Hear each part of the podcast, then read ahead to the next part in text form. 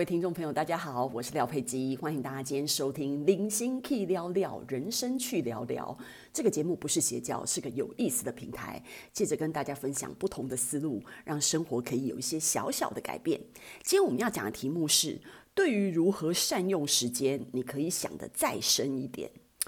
像我这样啊，呃，年过四十之后呢，时间对我们来说呢，就是越来越宝贵。呃，我记得之前我们 Podcast 有一集叫做《如何善用时间》，那这一集推出以来，从它一出现一直到现在，都一直保持在前十名，从来没有下来过。那所以廖佩基就开始意识到说，嗯，那这个这个题目，呃，大家显然是呃有这个需求，然后呢，对于呃如何时间管理的部分也很有这个意识，想要。嗯，好好的来，呃，进步一下。所以今天呢，廖佩基要来讲这个 Part Two。那呢，嗯，举几个例子一样哦，来跟大家解释一下这些道理。嗯，大家都知道说廖佩基现在正在上海工作嘛，那所以你在上海工作的时候呢，呃，当然是一定要租房子。那大家都知道上海是非常的贵，所以很多人的房子是离市区比较远的，可能是在郊区啊。然后反正，呃，上次我跟大家讲过，很多我的同事来回是，呃，公司来回是需要一个半小小时的，呃，不，三个小时，单趟是一个半小时这样。那所以呢，其实花费蛮多时间。你想想看，如果你一天花三个小时在通勤的话，嗯、呃，其实是蛮不理想的。我个人觉得啦，吼。因为一天只有二十四小时而已，我觉得，嗯、我上次在那个如何善用时间，有跟大家讲说，你把一天的时间拆开来看，其实你一一天的时间最珍贵的是什么？可以让自己运用自由运用的时间。比如说你去上班，就是你的时间已经被买走了，所以你下班的时间，真正属于自己的时间才是时间。那通勤的这一块呢，就是很高的时间成本。如果一一般来讲，我会跟大家讲说，如果你的工作需要花三个小时以上通勤，的话，其实这个工作你应该尽快的把它换掉。说真的，说真的，因为我觉得这样子长此以往，对你的生活、对你的职涯是非常非常不优的。因为你花三个小时通勤之后，你的力气啊，你看在那边挤地铁啊，然后或者是在那边开车啊，你的精神力气的消耗会非常的大。那他这样子就会间接的去侵蚀你跟家人相处的时间，跟自己相处的时间，还有你在工作的表现。所以通常如果有人来问我的话，我我都会跟他讲说，反正我们都是出外人，所以我们都要租房子。那既然要租房子的话，那我就建议大家应该是往市中心租。然后，当然我知道市中心会比较贵。那假设比如说你在上海的话，你在市中心看每个人比啦。像廖佩基的重点是一定要自己住，我我不想要租那个分租的房子。那可能比较年轻的呃。年轻的朋友们，他就可能不是很介意，他觉得他可以跟人家分租，随便。我觉得你宁愿跟人家分租，你也要尽量的靠近公司。那你每个月可能最少多花一两千人民币，那一两千人民币其实就已经台币五千一万了。那这样子的钱，你会觉得天哪，我怎么可能要多花这你知道一两千人民币去租这个房子？可是我觉得以我的观念啊，每一个人想法不一样。我的观念，我会咬牙把它租下去。然后给自己一年的时间，就是说我这一两千块，我到明年的时候，我一定要用我自己的奖金、我自己的薪水去跟上。这就是你做这件事情的动力呀！你给自己一个动力去冲刺在公司、冲刺在工作。因为我们大家都知道哦，你我我们这种出外人，就是在上海这边工作的，或者是在呃世界各地其他地方工作的，你就是来赚钱的。这里不是迪士尼，所以你一定要让自己在最短的时间之内，在工作有最大的发挥，这才是你离乡背景应该要付出的代价。你不是在上海混十年，或者是在国外混十年之后，那就跟你自己在故乡也差不多。那你在混什么啊？这不是很好笑吗？这根本不是重点。所以我会觉得说呢，其实你搬离公司近一点，虽然租金比较贵，但是这个是给大自己最好的压力跟动力。然后呢，你会让你你比如说你在公司如果有什么紧急的状况，因为你住得近，你可以提早去公司反映或什么，这对你的工作表现有很大的加分。然后你也可以早一点，比如说你加班的时候，你也可以。赶快回家，好好的休息，然后准备隔天的。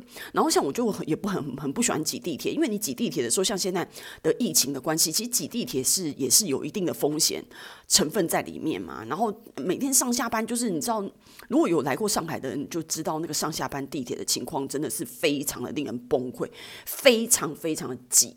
然后所以。这是很不舒适的啦。所以我宁愿走路走久一点，我也不要，就是尽量不要去搭地铁就对了。那另外一点呢，是我觉得就蛮另类的。我记得就是，嗯，我之前在外商公司的时候啊，我认识一个同事，他给人家感觉就是一个超级大阳光男孩，你知道吗？然后就是有那种很开朗的笑容啊，然后整个人感觉很洋气这样子。然后呢，他后来后来我跟他聊天，我才发现他，呃，我才知道说他爸爸是外交官，所以他从小到大就去各国住。呃，不一样的国家，然后所以他也会一些当地的语言这样子。然后你知道那他整个人散发的气质就跟我们不一样嘛，就那种好人家出身的小孩这样子。然后呢，他就我就觉得他见识非常的多，你知道，因为他他去过那么多地方，而且我们都只是去玩，然后他是去住嘛。然后所以呃，因为爸爸派驻的关系，他有机会可以接触到那么多。那虽然那时候很年轻哦，我记得那时候我呃我应该三十出头吧，然后他才二十几岁，然后就已经去过那么多地方了。不过当时的我吼还蛮庆幸，就是说，因为因为我三十出头的我，应该也是带我妈去出国好几年了。那我一年就大概带我妈去一到两个国家，吼。然后后来的话，就是因为我去游欧洲或美国的话，那就一次会去比较多的地方看情况啊。然后呢，但是我我我要表达就是说呢，很多人会觉得说，呃，什么退休以后去环游世界啊，或什么的，我觉得。你你你你们可能会跟我讲说，哎，廖佩金，你现在讲这个东西跟你什么利用时间有什么关系呀？当然有关系。我跟你讲，你年轻的时候就应该要像廖佩金一样，每年去一两个地方。你这样累积，比如说像我现在，我就去超过三十个国家。那我去三十个国家，我还不是就走马看花、吃吃喝喝哦。我那三十个国家是蛮深度的旅游，我是非常认真的做功课，然后知道他们的民情文化才去的。所以我的我要讲的意思就是说，如果你你。年轻的时候都没有出过国，然后都不知道这个世界的情况是什么的话，那你光是退休环游世界，我觉得那个价值没有你年轻的时候好。比如说我一年如果累积一两个国家，对不对？我十年就可以累积大概二十个国家，那这十年当中我可能才。二三十岁的情况之下，我就很有这个见闻了，然后我就知道说，哦，国外是怎么样情况，什么？你整个人在很年轻的时候就很有世界观了。但是我不是说你那个跟团出去吃吃喝喝这叫有世界观哦。我个人对旅游的标准还是蛮严格的。我觉得只是去走马看花，其实也不太能够呃带给你什么太深刻的东西。尤其是你跟团旅游的时候，你的记忆是非常模糊的，因为不是自己规划，不是自己走过的路的记忆都不会长久。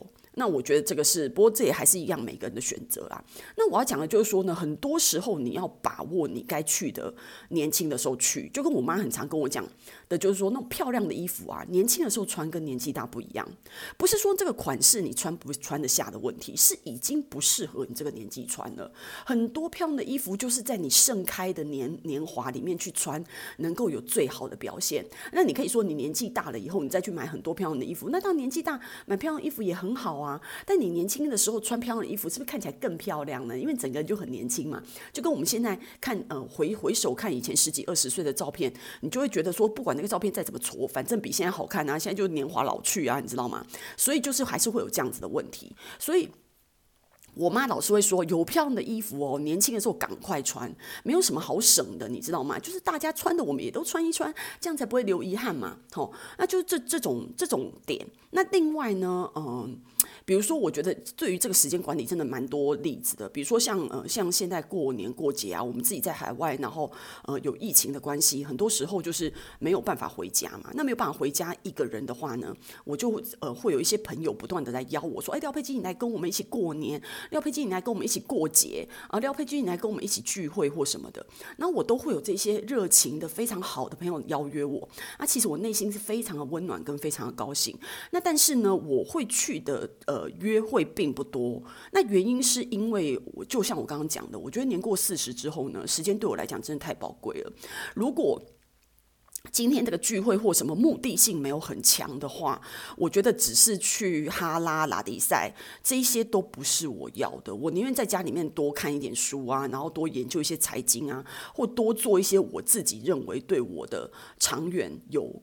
帮助的东西，因为我觉得如果只是聚会，然后吃吃喝喝，就是那种打发时间的东西，那个是十几岁那种大学时代做的事情，你知道吗？真的很不适合我们四十几岁在讲，因为我觉得偶尔你跟朋友在那边呃聊天啊什么，那当然很愉快。我觉得那个是一个呃非常放松的时候，然后大家交流一下也是觉得很开心。可是这种开心，我觉得我不喜欢常常发生，因为你没有什么，你知道吗？可能在那抱怨工作什么的，我个人觉得太没有营养了。所以呃，我通常就是除非这个这个聚会我觉得是值得的，我才会去。哎，不然我觉得我我我并不觉得过年或者是过节一个人觉得。嗯，会很伤心啊，什么很孤独啊？我觉得不会啊。我觉得你在一群人里面，每天在那边吃饭、拉迪赛，然后不知道干嘛。我觉得那个，我觉得浪费时间的不安感会让我的幸福感下降很多，然后有一种非常不安的感觉。所以我觉得那样子的聚会的方式会让我觉得更加的不妥，所以我个人是不喜欢啊。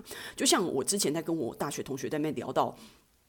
以前大学时候，在那个学校附近啊，他就说他常常去一些冰店啊，然后或者是一些摇摇饮的那个呃店里面，然后跟同学打屁，然后聊天这样子。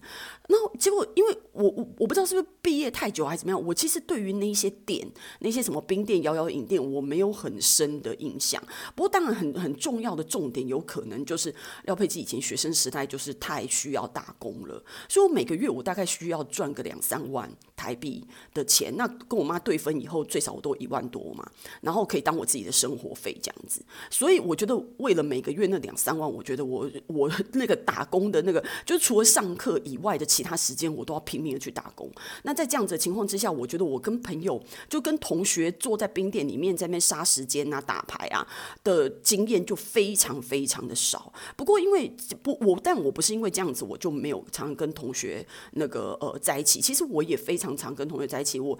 呃，在台湾的时候，呃，去很多地方旅游，都是我在大学时代跟我一群很好的朋友们，就感谢有他们，然后所以我去了很多我没有去过台湾的地方，然后各地去旅游，我觉得那是非常好的。但最少你看我，我有旅游，我不是只有每天在那边打牌跟打屁而已，所以我觉得那个东西就会有一些更好的附加价值。那所以今天呃，廖飞机要跟大家分享的这个题目，就是我觉得呃，为什么我说。就是你对于时间这件事情啊，你应该可以想的再深一点，就是这样，不是只有节省每分每秒的时间叫做善用时间。